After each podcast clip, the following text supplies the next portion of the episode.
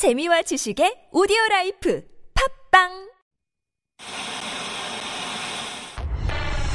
주진우. 주진우 주진우 주진우. 주진우 주진우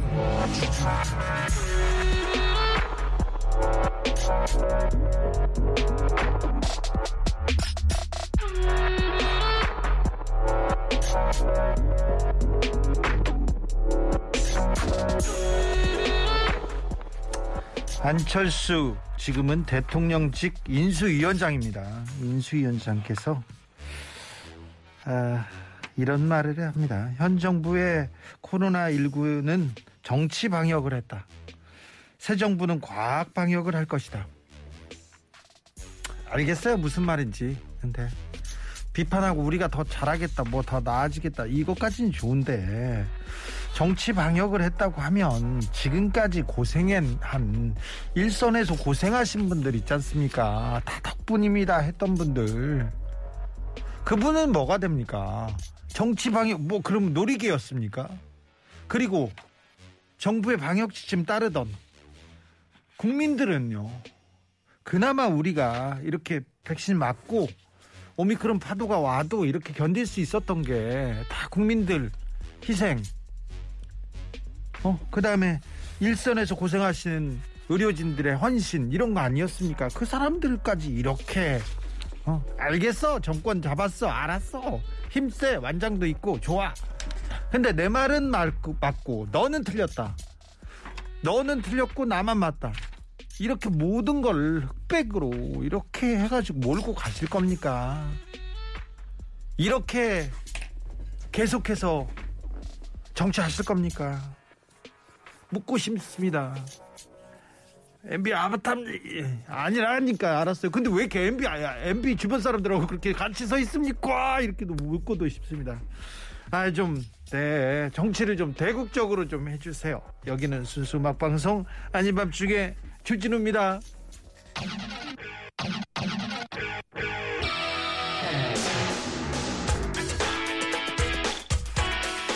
네, 새 정치가 뭔지도 좀 알려주시고요. 네, 이제 좀 정치라는 걸 좀 좀 해주세요. 네. 마이클 잭스입니다. Black or White.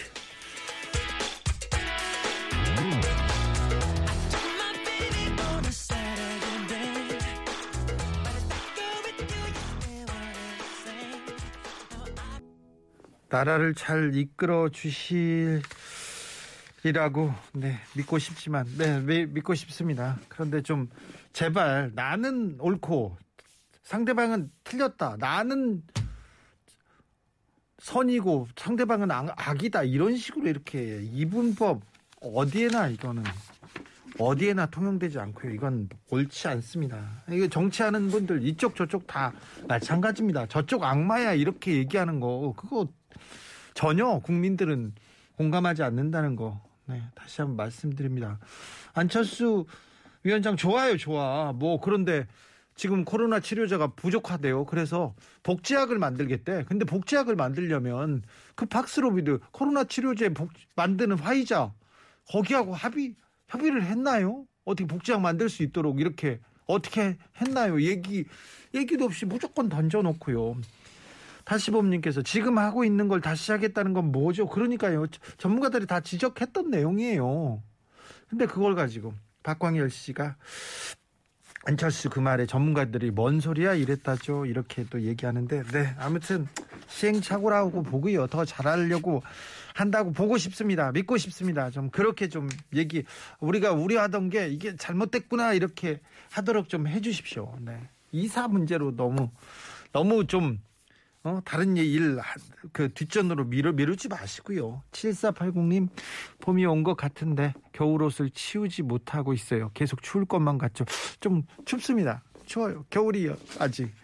이번 겨울은 왜 이렇게 긴가 이렇게 생각됩니다. 네, 봄은 안 오고 어, Winter is coming 계속 그 얘기만 하고 있습니다. 아무튼 이럴 때일수록 이럴 때일수록 건강 관리 조심해야 됩니다. 50만 명 가까이 나왔어요. 사실 44일인가요? 44일 만에 900만 명 이상 늘었습니다. 코로나로 가장 위험하고 가장 어려운 때를 지나가고 있습니다. 그래서 코로나 예방 접종 반드시 필요합니다. 만 12세 이상은 2차 접종 3개월 경과 시 3차 접종 받으실 수 있습니다. 만 5세부터 11세 소아 기초 접종이 3월 31일부터 시행됩니다. 사전 예약은 3월 24일부터 사전 예약 누리집을 통해 가능하고요. 소아 접종 지적 지정 위탁 의료기관 전화 문의를 통한 당일 접종도 가능합니다. 18세 이상 성인 미접종자 노바백스 접종 가능합니다. 누리집을 통해서 사전 예약 혹은 네이버 카카오톡을 통해서 당일 접종 가능합니다. 가까운 병원에서 접종 받으실 수 있습니다. 이상 질병관리청에서 알려드렸습니다. 자, 오늘은 수요일입니다. 밤주에 두 변호사 든든한 후원자들 후원자죠. 네, 우리가 꼭 알아야 될 법률 상식 상식 공부해 봅니다. 특별히 이사 문제와 관련된 거 오늘 좀 물어보겠습니다. 네. 용산 관련된 거 특별히 물어보도록 하겠습니다. 김소라 변호사, 김필성 변호사 잠시 후에 모시겠습니다. 궁금하신 거 있으면 일로 보내시면 정말 고급 인력들인데 고급 두뇌들인데 저희가 싸게 막 부려먹고 있습니다. 저희가 또 네. 예산이 깎인 관계로 네, 또 이 사람들 깎았어 또. 네. 아우 죄송합니다. 그래서 더 부려 먹어야 됩니다. 자, 궁금한 거 있으면 일로 보내시면 됩니다. 문자는 샵 0951, 짧은 건 50원, 긴 건 100원입니다. TBS 앱은 무료고요. 이메일 주소 있습니다. 꿀잼 골뱅이 tbs.서울.kr 인스타 있어요. 아밤슈고요. 유튜브에서 아닌 밤중에 주진우입니다. 검색하시면 김소라 변호사, 김필성 변호사 만나보실 수 있습니다. 선물 소개하고 바로 모실게요.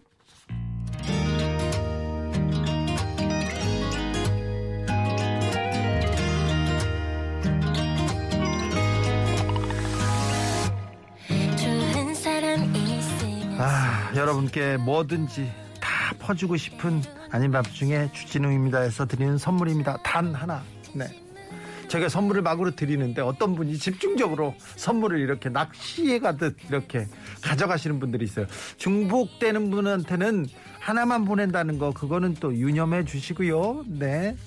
나- 서로 나누자고요. 네. 마음을 나누듯 자, 밤주에서 드리는 선물입니다. 내 몸을 위한 특별한 선택. 삼다원 장만순 산삼가에서 공진 보정을 아이들도 마실 수 있는 프리미엄 spa- sparkling 1년 발효 유기농 탄산음료 베리크를 남녀노소 온 가족이 함께 즐기는 미국에서 온 식물성 명품 젤리 프로제를 바다의 감동을 손 안에 담아내는 바랑숲에서 세상 하나뿐인 핸드메이드 바다 공예품을 드립니다.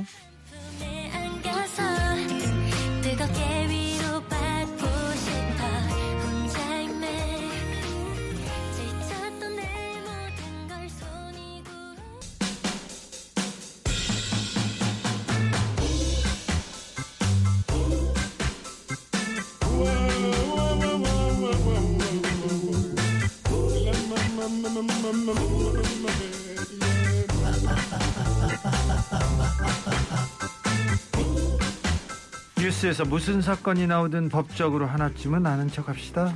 방구석 교양 쌓기 프로젝트 나만 없어 교양이 법률편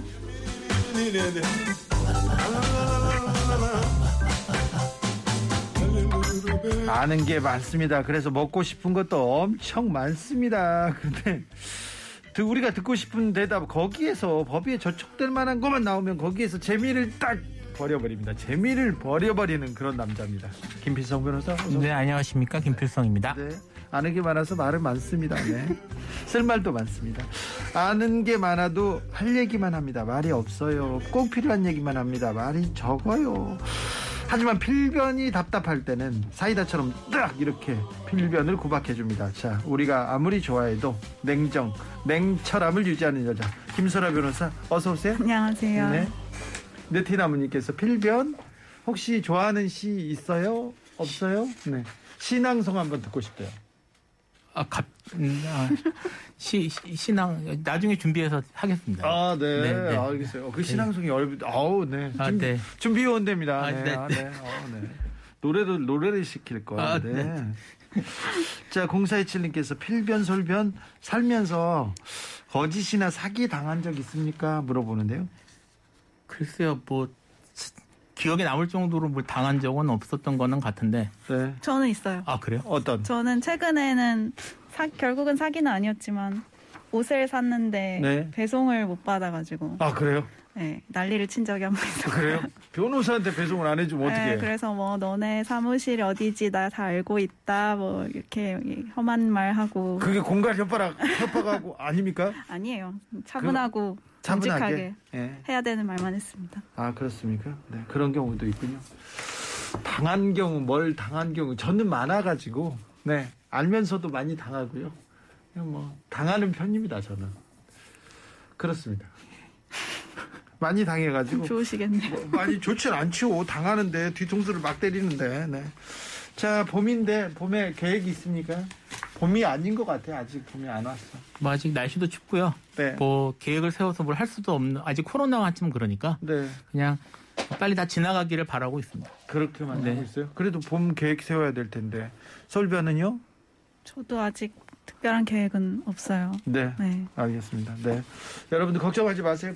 보세요. 변호사들 뭐 어? 공부 열심히 하고 일 많이 하잖아요. 별 계획도 없어. 그리고 여기저기에서 막 당하고 다니고 비슷해요. 봄에 별 일도 없어. 네. 아무튼 필변이 신앙송 한다, 한다는 거 말고는 별게 없습니다. 7226님, 두 변호사님도 혹시 채소 마켓 그런 거 거, 거래하십니까? 네, 해요. 해요. 네, 해요. 뭐, 뭐 샀습니까? 뭐 팔았습니까? 저는 제가 직접 하는 건 아니고 네. 저희 집에서 제 동생이 하는데 네. 저희 가 필요 없는 거를 주로 팔고요. 저는 네. 뭔가 사본 적은 없어요. 잘 팔고 있어요? 네, 최근에도 식탁을 하나 팔아서 오, 네. 큰거 팔았네. 네, 정수기 이런 것도 팔고 아 그래요? 혹시 그런 거 저, 중고거래 저는? 한 번 사봤어요. 사본 적은 있습니다. 어, 그래요? 그, 그, 저기, 구형 휴대폰 하나, 하나 필요한 게 있어가지고요. 네. 그거, 그 말씀하셨던 채소 이름이 들어가는 거기서 해서 한 번 산 적이 있어요. 네. 만족도가 있습니까? 뭐, 내 물건 괜찮았어요. 자, 근데 인터 저기 그 앱에서 만나서 서로 만나가지고 이렇게 주고받고 그렇습니까? 뭐, 그, 저기 사실 그 말씀하셨던 그 채소 이름이 들어가는 그 마켓이 그렇게 직접 만나서 사실 주변 사람들을 연결해 주니까요. 네. 직접 만나기 쉽게 만들어주는 플랫폼이기 때문에 네. 후발 주자임에도 불구하고 성공할 수 있었던 게 아닌가 싶어요. 근데 요즘에는 이제 비대면 거래를 많이 해서 저도 며칠 전에 처음 들어봤는데 문고리 거래라고 하시더라고요. 문고리 문에다 걸어. 네, 문에다 걸어놓고 물건을 가져가시는 그 이제 대면하기가 좀 그런 경우들이 있으니까 네.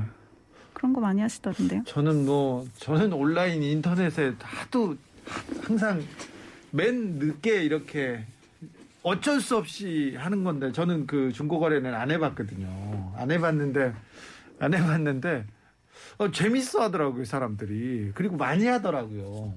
그게 의외로 있는 물 자기 별 어, 치- 처치 곤란한 물건들을 팔면은 돈이 도 소액이지만 들어오니까 네. 그런 것들을 소소하게 재밌어 하시는 분들이 있으신 것 저희 같더라고요. 가족들 이모들이 되게 많이 하시는데 그래요?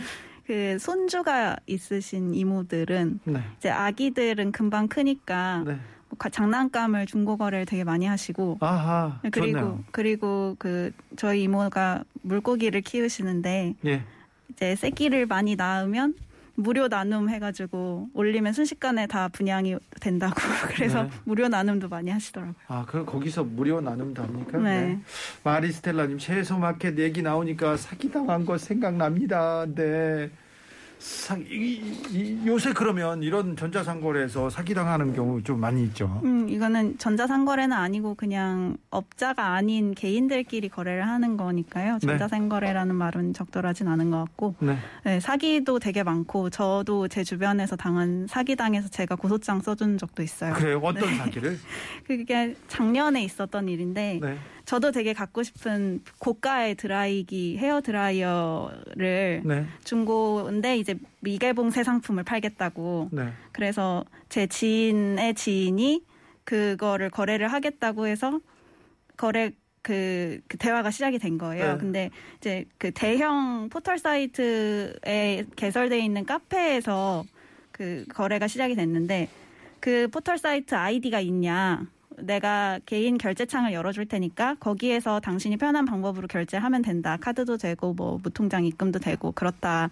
그래서 한 번에 한 30만 원 정도씩을 결제를 했는데 처음에 한 30만 원을 입금을 했는데 어 뭔가 오류가 있, 는것 같아서 거, 계좌 결제가 안 됐고 거래가 취소되는 걸로 나오니까 다시 입금을 해달라. 네. 그래서 그런 식으로 한 네다섯 번 결제가 반복이 된 거예요. 네다섯 번 그런 결제를 한 겁니까? 네, 그래서 오. 제그 지인의 지인 그분은 한 다섯 번 정도 결제를 하셔서 100만 원 이상 결제가 다 된 다음에 네. 그 뒤에 뒤늦게 이제 깨달음이 사기- 온 거예요. 이게 뭐가 사기구나. 이상하다. 네.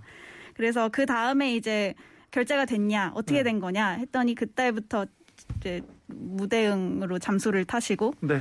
그래서 너무 화가 나서 분, 분이 음, 음, 분노에 휩싸여서 막 제 지인한테 도움을 요청을 했는데 네. 저의 제 지인이 자기 선에서 도움을 주려고 하다가 그게 잘 안 돼서 저한테 한번 고소장 같은 거 쓰는 거 좀 봐줄 수 있냐고 해서 제가 고소장을 대신 써준 적이 있었어요. 네. 아, 그 근데 이런 거의 그 이 애플리케이션은 네. 사인과 사인 간의 거래를 그냥 이어주기만 합니까? 원래는- 수수료 그런 것도 없고요. 원래는 그렇죠. 원래는 수수료나 이런 거는 별도로 떼진 않고요. 예. 뭐 말씀하신 것처럼 개인 대 개인인 경우에는 그런 플랫폼들은 지금 뭐 수수료 떼거나 하진 않고 개인 간의 거래를 그냥 중개해주는 역할만 하는데 네. 원래는 이제 중개해주는 역할만 하니까 책임도 안 지는 쪽으로 사실 많이 그렇게 했었죠. 많이 네. 그- 그런데 이제 그 결국은 어쨌든 이용자들이 그 플랫폼을 이용하기 때문에 그 플랫폼이 이런 수익모들이 나오는 거잖아요. 네. 그러니까 자기들이 이걸 연결시켜 놓고 이익은 취하면서 피해자 보호는 하지 않는다는 그런 비판들이 있어서 최근에 이제 중요한 그런 중고거래 사이트들이나 이쪽에서는 뭐 안전거래라든지 뭐 이런 여러 가지 방법들을 통해서 지원을 한다는 얘기는 하는데 사실 만족스러운 수준은 아니고요. 그 그렇죠. 왜냐하면 그 안전거래에 변형된 피싱 사이트를 만들어서 마치 안전거래인 것처럼 여기 가서 결제하면 된다고 연결을 해준데 알고 보면 피싱 사이트인 경우들도 많고 그래서 그게 충분한 보호가 이루어지지는 않고 있는 것 같아요. 그렇군요. 아, 참. 어, 근데 또 금액이 아주 크지 않고 작은 거니까 작은 거니까 이렇게 내가 어떤 물건을 사고 싶어.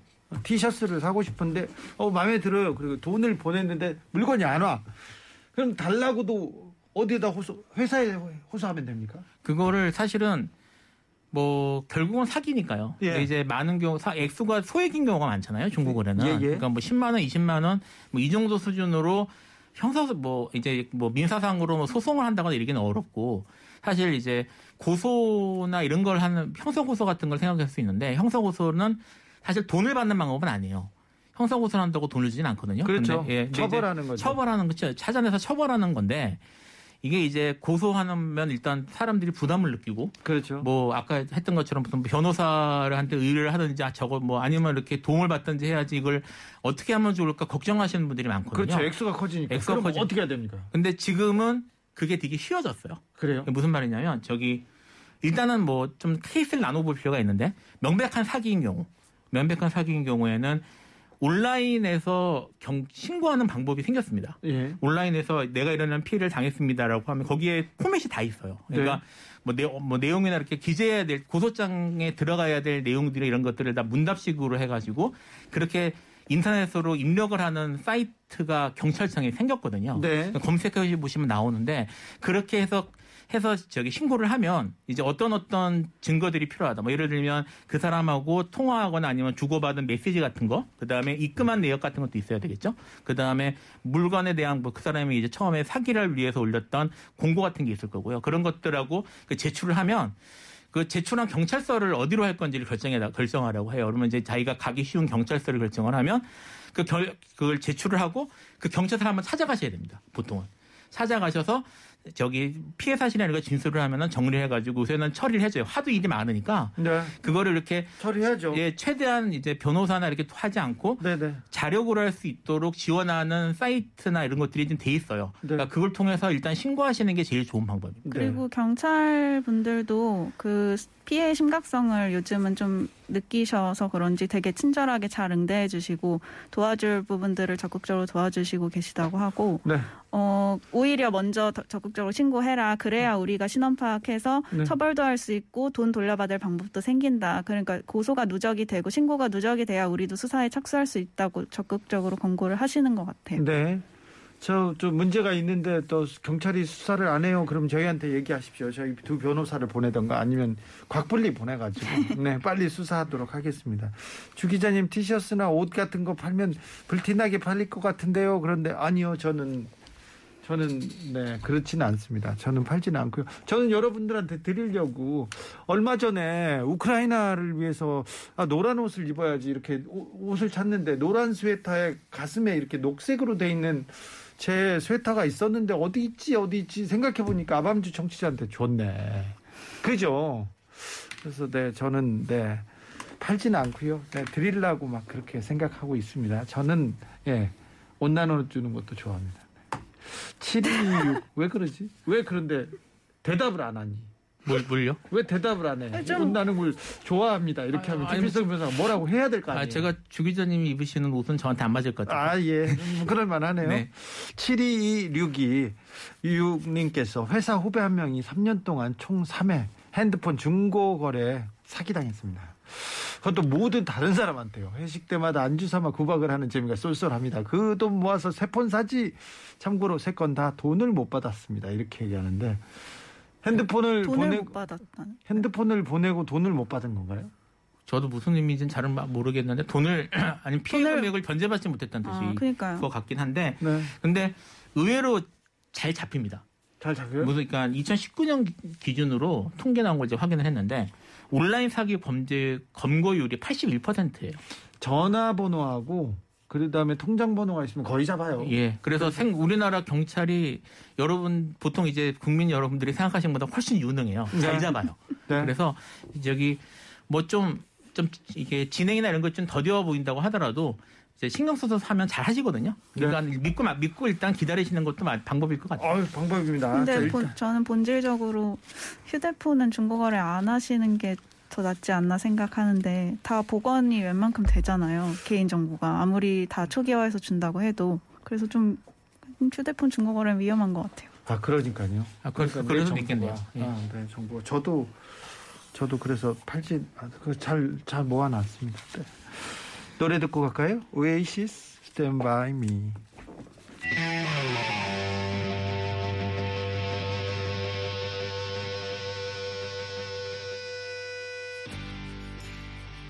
음, 5526님께서 변호사님 국가 일정으로요 매일 출퇴근 시간에 피해 입으면요 국가 상대로 손해배송 가능한가요? 네 출퇴근 시간마다 무슨 일이 있어가지고 자꾸 방해를 받아 그럴 때 그게 그게 이제 불법 행위라고 불법적인 행위라고 볼 수 있으면 손해배상 청구가 될 거고요. 네. 그리고 불법은 아니네요. 불법이 아니면은 네. 뭐 결국은 어느 정도 감수할 수밖에 없죠. 그런데 불법은 아니지만 어쨌든 선량한 시민들의 교통을 방해하고 통신을 방해하고 그러면 행정사무로 인해서 그런 게 초래되면 민원 제기는 강하게 할 수 있는 네. 민원 제기하면 500원이라도 줘야 되는 거 아닙니까? 그게 원래는 이제 정도가 심하면은 국가가 손실보상을 해줘야 될 헌법의 규정이 있거든요. 헌법 네. 그- 그 의무가 있는데 뭐 그좀 지금 말씀하신 그 정도로 될지는 잘 모르겠네요. 예- 예전에 네. 저 전두환 전 대통령이 이렇게 골프 치러 가거나 어디 갈 때마다 경찰이 신호를 맨날 잡아줬거든. 잡아줬어요. 나중에 보니까 그 경찰들이 돈 받고 해준 거였는데 그럼 위법하죠. 위법하죠. 네, 그런 건 위법. 사항이 딱 드러났어. 위법 사항이 드러나. 그리고 그분은 국가 원수 예우를 해주면 안 되는 사람이었잖아요. 그렇죠. 그럴 경우는 어떻게 돼요? 그럼 그 위법하면은 이제 손해배상 청구할 수 있죠. 아 그렇습니까? 네. 아 그렇군요. 고양님께서 공약은 공식적인 약속 아닙니까? 어, 네네네 그렇죠. 광화문 가겠다고 공약했다가 광화문 가면 재앙이라고 말하면 허위 사실 공표 아닙니까? 그렇게 볼 여지가 사실 좀 있어요. 있어요. 왜냐면 그게 정치인들 다 잡아가야 되겠네. 정확히 말씀드리면 다 허위- 잡아가. 네. 허위사실 공표가 허위사실 공표가 당선 또는 비- 저기 낙선을 목적으로 했을 때 이제 허위사실 공표가 처벌되는 것인데 네.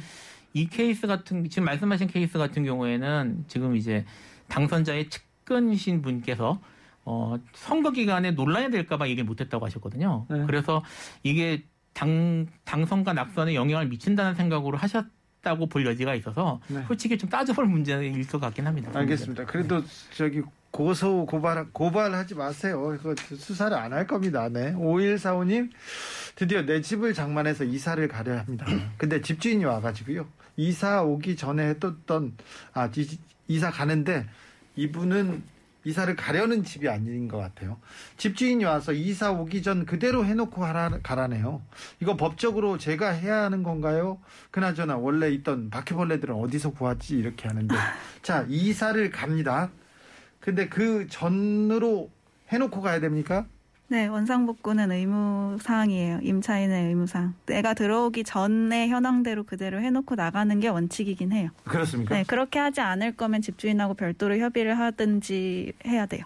이사 갈 때 그러면 이사 들어가기 전에 집 상황을 사진을 찍어 네, 놓는다든가 그래서 세부적으로 다 사진을 찍어놔야 돼요. 동영상 촬영하는 것도 좋고요. 그러니까요. 예, 우리나라 일본 같은 경우에는 그런 걸 되게 까다롭게 따진다 그러더라고요 문화가. 네. 그래서 일본 같은 경우는 아예 집주인과 같이 들어갈 때 사진을 찍어놓고 같이 해가지고 합의해서 찍어놓고 들어가서 들어가고 나갈 때는 벽에 못 하나 방까지 원상 복구를 요구를 해서 그렇게 따진다고 하더라고요. 그러니까요. 원래는 그렇게 우리나라는 그렇게까지는 안 하는데 보통 문화상으로는 네. 어쨌든 원상 복구 하는 게 원칙이긴 합니다. 사진을 찍어 놓는 게 맞는 것 같아요. 사진을 찍어 놓고 찍어 놓고 어떤 상황인지는 기록해 놓는 게 나중에 법적 분쟁을 줄이기 위해서는 이게 좀 현명한 태도인 것 같습니다. 네.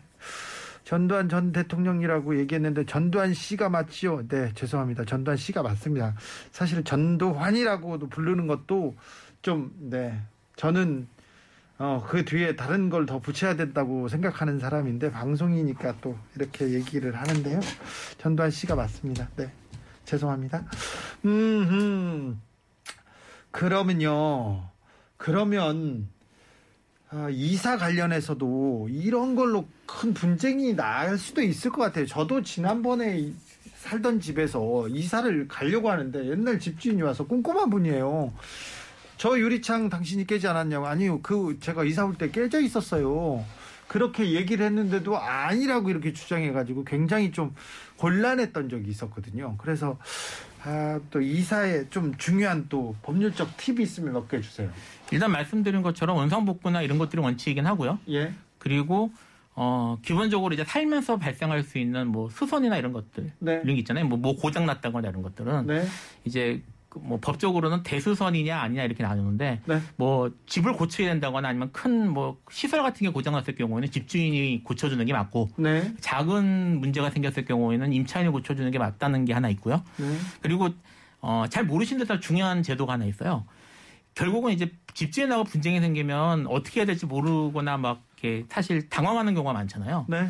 어, 주택 임대차 분쟁 조정 위원회라는 시 저기 다 그게 저기 뭐 기관이 있습니다. 그러니까 네. 여기에 가져가서 정 저쪽하고 대화가 잘 안 되면 분쟁 조정을 시청하실 수가 있어요. 네. 그렇게 해서 뭐 임대차 뭐, 뭐 예를 들어 뭐 보증금을 받기 어렵다거나 말씀하신 것처럼 뭐 원상 복구의 문제나 이런 것들에 대해서 협의가 안 된다거나 뭐 이런 분쟁이 있을 경우에는 그 위원회에 가서 신청하시는 방법으로 소송까지 가지 않고 조정을 신청하는 방법이 있습니다. 네. 알겠어요. 아, 저희가 준비한 얘기가 아닌데도 김일성 변호사 아우 잘하네. 아, 능력 그냥 있는 막 변호사예요. 술술 나오네요. 능력이 어우 출중합니다. 네, 노래 띄워 띄워 띄워드릴게요. Spice Girls Wannabe.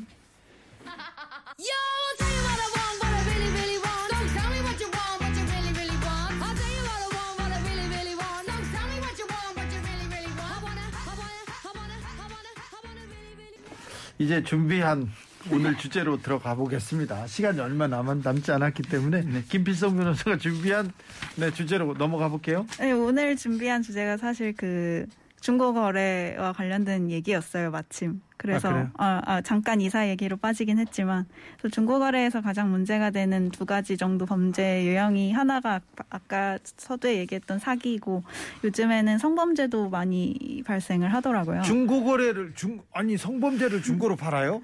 아니 저는 저는 운동으로 발레를 하는데 네. 그 발레 김필성 발레 안 되잖아. 발레 할 때 입는 옷은 네. 특히 사이즈가 안 맞으면 못 입 거든요. 너무 크면 안 되고 또 너무 작으면 안 돼요. 그래서 사이즈가 안 맞는 옷을 중고로 거래하는 경우들이 많아요. 그래서 예. 저도 그런 목적을 위해서 개설된 커뮤니티에 가입을 해놓고 자주 그런 걸 보거든요. 근데 그 카페에서 최근에 본 내용인데 중고 거래 하려다가 변태를 만났다. 는 제보가 들어와서 또 그 카페 운영자께서 고생하셔서 그 누구냐 색출하고 막 그랬 던 적이 있더라고요. 뭐 네. 뭐였냐면 본인이 사이즈가 안 맞아서 샀는데 못 입고 있던 발레복을 팔려고 했는데 어떤 사람이 1대1 채팅을 걸어서 어 혹시 어, 사이즈 가늠을 해보고 싶어서 그러는데 키랑 몸무게가 어떻게 되세요? 이렇게 물어봤대요. 그래서 거기까지 물어볼 수 네, 있죠. 거기까지 물어볼 수 있죠. 그래서 거기까지 답변을 해줬는데, 아, 제가 뭐, 예를 들면 신체 뭐, 어깨 둘레, 이런 데가 저기 판매자님보다 조금 넓은 것 같아서 그러는데, 혹시 사이즈 맞는지 내가 너무 고민이 된다. 너무 사고 싶은 옷인데, 근데 너무 고민이 돼서 그러는데, 착용샷을 올려줄 수 있냐. 사진을 나한테만 보내달라. 그래서, 그건 좀 이상하잖아요. 그래서 어, 더 이상의 사이즈 조언은 어렵습니다. 이렇게 말씀을 드렸는데 계속해서 좀 집요하게 그 요구를 했대요. 그 분이. 그래서 결국은 뭔가 이상해서 당신이랑 거래 안 하겠습니다. 차단합니다 하고 나왔다고 하더라고요. 네. 그런 경우들이 뭐 비단 발레복뿐만 아니라 여러 경우에 많이 있더라고요. 아니 그냥 뭐 사진 찾아보지 굳이 이렇게 이렇게 해서 아 하기야 또 사진을 보내면 그 다음에 또 또 또 진도가 나가겠죠. 다른 그렇겠죠. 다음 다음 절차로. 그래서 뭐 예를 들면 여성의 경우에는 속옷을 저는 잘 이해는 안 되지만 속옷을 중고로 파시는 분들이 있으면 어 한번 뭐 속옷 착용감이 어떤지 물어봐도 되냐 착용한 사진을 보여달라 이렇게 물어보는 경우들도 있고 그리고 임산부나 이제 출산하신 지 얼마 안 되는 이제 신생아 부모님들께서는 특히 아기 용품 아기들 너무 금방 크니까 그거 중고 거래를 많이 하시는데 뭐 이제 출산한 지 얼마 안 된 임산부한테 뭐 모유 를 좀 중고로 거래하겠다 이렇게 접근하시는 분들도 있고 아 그래요? 네. 그래서 아 이상한 사람도 많네. 세상엔 다양한 이상한 사람들이 있죠. 아유 이상하네요 이분은. 그러니까 중고 거래가 의외로 사실 이런 성범죄나 이런 것들 관련된 일들이 꽤 많이 발생을 하는 아, 것 같더라고요. 대면으로 접촉할 수 있으니까 1대1로 얘기하고. 뭐, 뭐 이제 그런 이제 어쨌든 그쪽에 연락처를 받아서 뭐를 하는 것이기도 하고요. 네 그리고 어 일, 일단 이제 1대1로 거래를 한다는 명목으로 개인적인 연락 수단을 요구하고 받는 게 너무 자연스럽기도 하고 전화번호하고 어디 사세요 이걸 물어볼 수 있으니. 네. 어 근데 또 무서운데요. 예, 근데 다행인 어, 네. 네, 다행인 것은 최근에는 여기에 대해서는 저희가 몇, 달- 몇 지금 몇 주일 동안 고구마 같은 얘기만 했었는데 좀 사이다 같은 판결이 최근에 있었더라고요. 그래서 이렇게 어, 중고거래하면서 성희롱하거나 좀 성범죄 비슷하게 가는 경우가 요즘에는 실형으로 처벌이 되는 경우도 많고 그래서 꼭 잘 증거를 수집해 놓으시면 만약 피해자가 계시다면 그러면 실형으로 처벌을 할 수 있습니다. 네, 엄하게 처벌하고 있으니 중고거래에서 피해 입거나 이렇게 또 성 관련된 피해 입으면 요즘은 경찰도 검찰 검찰 아니지 경찰이 열심히 수사합니다. 그러니까 그 저기 뭐 지금 말씀하셨던 그런 케이스들 이외에 또, 또 상대가 여성이라는 걸 알면 좀 질 안 좋은 사람들 같은 경우에는 욕설이나 이런 걸 퍼붓는 경우들이 많거든요. 근데 특히 상대가 여성이라고 생각하면 이쪽이 남성인 좀 질 안 좋은 그런 남자인 경우에는 성적인 욕설을 하는 경우들이 많아요. 아유 진. 근데 이제 그런 경우들은 요새 다 처벌됩니다. 그렇죠. 예, 그러니까 어, 상대방한테 예의를 지키시고 네, 그리고 어, 자기 취향은 자기 혼자서 해결하시는 네, 제발. 그런 예, 제발 좀 그렇게 사셨으면 좋겠다는 생각이 드네요. 알겠습니다. 네. 아무튼 어, 중고거래에서도 좀 걱정할 게 좀 있네요. 어, 있네요. 뭐 중고거래 아, 지금 활성화되고 뭐 재미있는 것도 같고 그리고 또 나 내가 안 쓰는 걸 나누는 거 취지도 좋은데 아무튼 좀 주의할 점은 좀 있는 것 네. 같습니다. 네. 노래 듣고 가겠습니다. Charlie Puth Attention.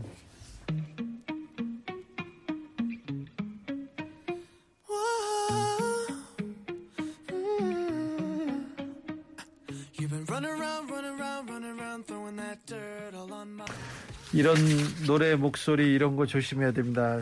사람 홀리는 목소리입니다. 그렇게 얘기하셨는데 노래 목소리만 좋네 무슨 네. 자 그러면 뭘 조심해야 됩니까? 뭐 법률적으로 사실은 네. 이제 지금 말씀드렸던 이런 것들은 주로 범죄와 관련된 것들인데 네. 어, 사실 그거 말고도 좀 생각하셔야 될 그런 문제들이 좀 있어요. 예. 그러니까 무슨 말이냐면 중고거래가 어, 뭐 내 물건 내가 파는 건데 개인적으로 뭐 네. 내가 상업적으로 뭐 이익 받, 큰 이익을 보려고 하는 것도 아니고 그냥 일대일로 파는 건데 별 문제 없는 게 아니냐라고 생각하실 수 있는데 생각보다 좀 걸리는 법들이 있습니다. 어떤요? 좀, 좀 이제 약간 최근에 이제 그 뉴스가 나왔던 건 어떤 게 있냐면 군복 관련된 얘기 네. 나오는 게 있어요. 네. 그러니까 사실 이제 뭐 군복을 특히 좀 나이 드신 분들이 입고 다니신다거나 뭐 해병대 옷 같은 걸 입고 다니신다거나 뭐 이러신 분들이 워낙 많으니까 주변에 네. 뭐 그런 것들에 대해서 별로 문제 의식이 없으신 경우들이 많고요. 네. 또뭐 그래서 그런지 이제 밀리터리나 뭐 이런 관심 있는 사람들이 뭐 군장류나 이런 것들을 중고거래하거나 뭐 이렇게 수입하거나 이런 것들 하시는 경우가 많거든요. 아, 그러니까요. 할아버지들도 많이 입어요. 네, 많이 입으시는데 네. 그게 사실은 별도의 법이 있어요. 군복 및 군용 장구의 단속에 관한 법률이라는 네. 법이 있어서 어, 군용 물자를 허가받지 않은 사람이 네. 어, 판매하거나 네. 아니면 입거나 네. 이거 전부 처벌 대상입니다. 아, 그래요? 예. 근데 이제 그게 사실은 지금 말씀하셨던 것처럼 당연한 것처럼 입고 다니시고 거기에 대해서 별로 경각심이 없거나 처벌, 저기 처벌받는다는 얘기가 없었기 때문에 뭐 인터넷이나 이런 데서도 중고 거래 같은 것도 활발하게 이루어지는데 많이 하죠. 근데 사실 그 네. 전역하신 분들 제 동생도 그런데 네. 모자 잃어버린 사람 진짜 많아요. 그래가지고 용산 가서 사잖아요. 네, 그런 그러니까 네, 그런 것 같은 경우에는 이제 그 보통 용산 가서 그런 곳은 이제 허가를 국방부나 이쪽에서 허가를 받은 거고 받았나? 어, 받았겠죠. 네. 네. 그리고 그거를 이제 뭐 예를 들어 예비군 훈련에 들어갈 때는 이제 그거는 정식으로 어쨌든 입고 들어가야 되는 거니까 그거는 그럴 수 있는데 그런 게 아니라 뭐 개인적인 취미 활동이나 또는 뭐 어디 집회 같은 데 입고 나가시기 위해서 뭐 판다거나 네. 또는 산다거나 입는다거나 하는 것들이 다 처벌 대상이에요 원래는 처벌 아, 대상. 그래요? 원래 법은 있는데 잘 네. 안 됐는데 최근에 이제 이 부분을 집중적으로 단속하겠다는 기사가 떴습니다. 야, 그래요? 그래서 이제부터는 이걸 이게 문제될 여지가 있어요. 아유. 이게 최근에 네. 우리나라 군복이 이름표까지 달린 채로 외국에 수출돼가지고. 예, 예, 탈레반 뭐 이런 분들이 입으신 그게 아마 계기가 됐던 것 같아요. 예, 그래서 어쨌든 그래서 그 장구류나 이런 것들을 뭐 사실 뭐 취미 활동이니까 뭐 제가 어디까지 말씀을 드려서 잘은 모르겠습니다만 이런 것들을 중고 거래하실 때는 조심하셔야 되고요. 네. 근데 그리고- 실제 군복 아니고 유사 군복도 처벌 대상. 네, 유사 군복도 처벌 처벌 대상입니다. 유사 군복이라는 개념이 아예 지금 말씀드렸던 군복 단속법이 있어요. 아, 그렇습니다. 예, 그래서 뭐 그런 것들 그다음에 그 외에 장구류들 이런 아무튼 것들 중고 거래로 군복을 사거나 팔거나 군 관련된 거는 그건 안 되겠네요. 네.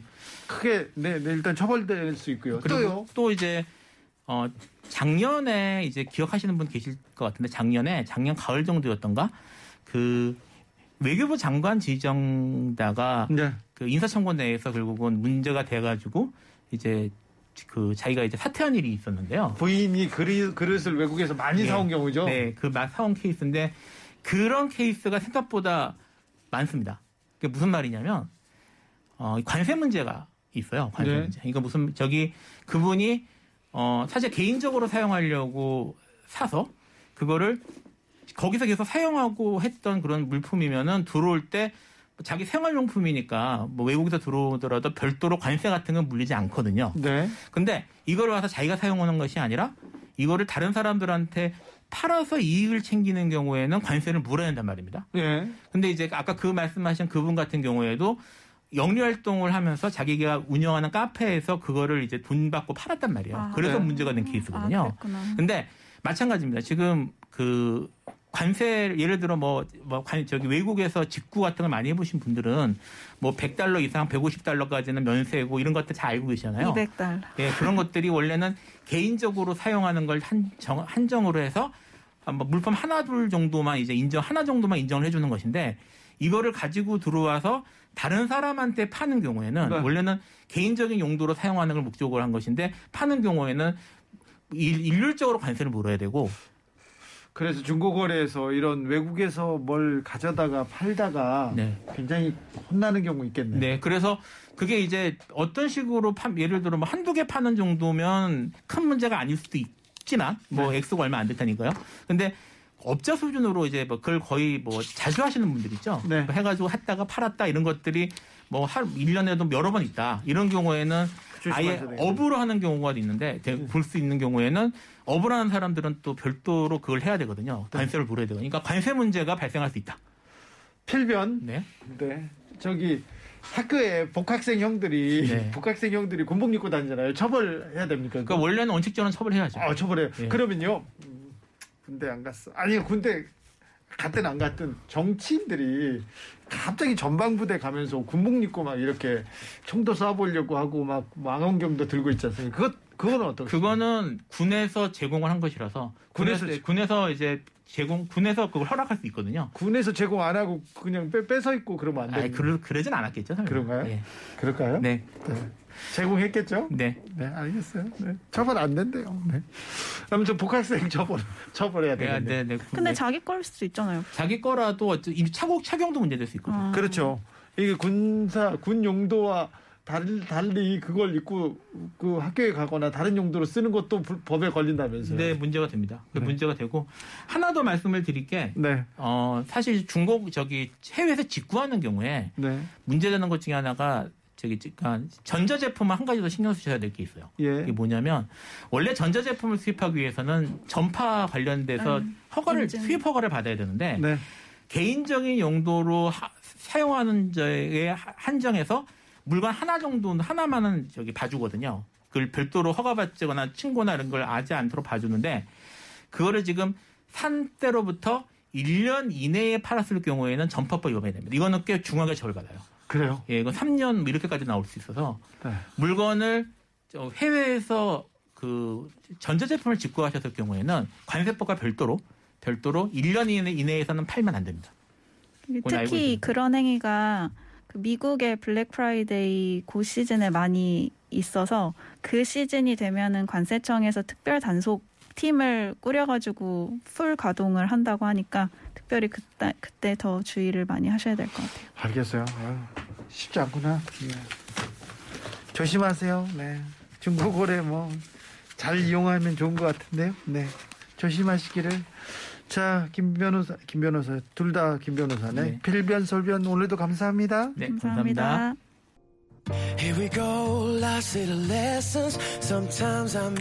오늘 중고거래 관련해서 이런저런 얘기했습니다. 특별히 사기에 관해서요. 네. 그런데요.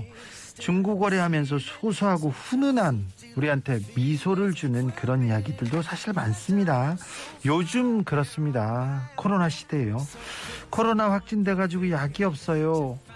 인후통, 몸살, 감기약 사다 주시면 5천 원 사례금 드립니다. 이런 글이 올라왔습니다. 그랬더니 동네 사람들이 서로 자기가 사다 주겠다고 합니다. 5천 원 벌려고 하는 게 아니라 사다 주려고. 코로나 확진자인데요. 과자빵이 너무 먹고 싶어요. 배달이 안 된다는데 너무 슬퍼요. 이런 글이 올라오자 또 다른 시간이 괜찮아요. 그러면서 문고리에다가 사다가 걸어주고 가는 그런 고마운 사람도 있습니다. 벌레 무서워해서 어우 집에 바퀴벌레 나왔는데 어떻게 해요? 잡아주시면 3만 원 드립니다. 이런 글이 종종 올라옵니다. 그리고요 어제 세상 기온 초등학교 학생들 얘기했지 않습니까? 듣기만 해도 입에 입이 귀에 걸릴 만큼 따뜻해집니다. 중고거래 아유 사기치려고 여기까지 와서 사기치는 사람들은 이런 사람들은 잡아가야 되고요. 아, 우리 사기 당하지 않게 주의 깊게 오늘 이야기 기억하시면 됩니다. 우리 삶에서는 일어나지 않길 바랍니다. 한번 주의하면 한번 주의하면 없어질 거니까 걱정 없습니다. 아, 다음에는 더 따뜻하고 기분 좋은 일들이 여기서 많이 퍼지기를 그러기를 빌겠습니다. Westlife Beautiful World 들으면서 저는 여기서 인사드리겠습니다. 지금까지 아닌 밤중에 주진우였습니다.